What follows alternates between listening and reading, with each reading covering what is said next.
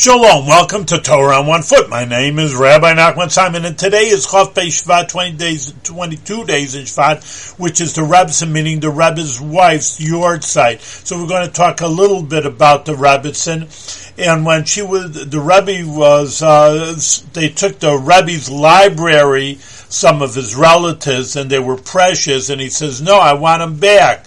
So the, the, the relative thought it was like his because he's a relative, and they asked the Rebbetzin on the trial, "Well, who's sworn these are your fathers that started with, and the Rebbe built it up, but whose books are they?" And he said, "Not only the books, but the Rebbe belongs to the Hasidim. They belong to everybody." So it's a beautiful idea, tremendous idea, really, that we all uh, are part of the Rebbe's Hasidim. We are his. Uh, we are part of him, and he's not going to give up on anybody or anything in the world.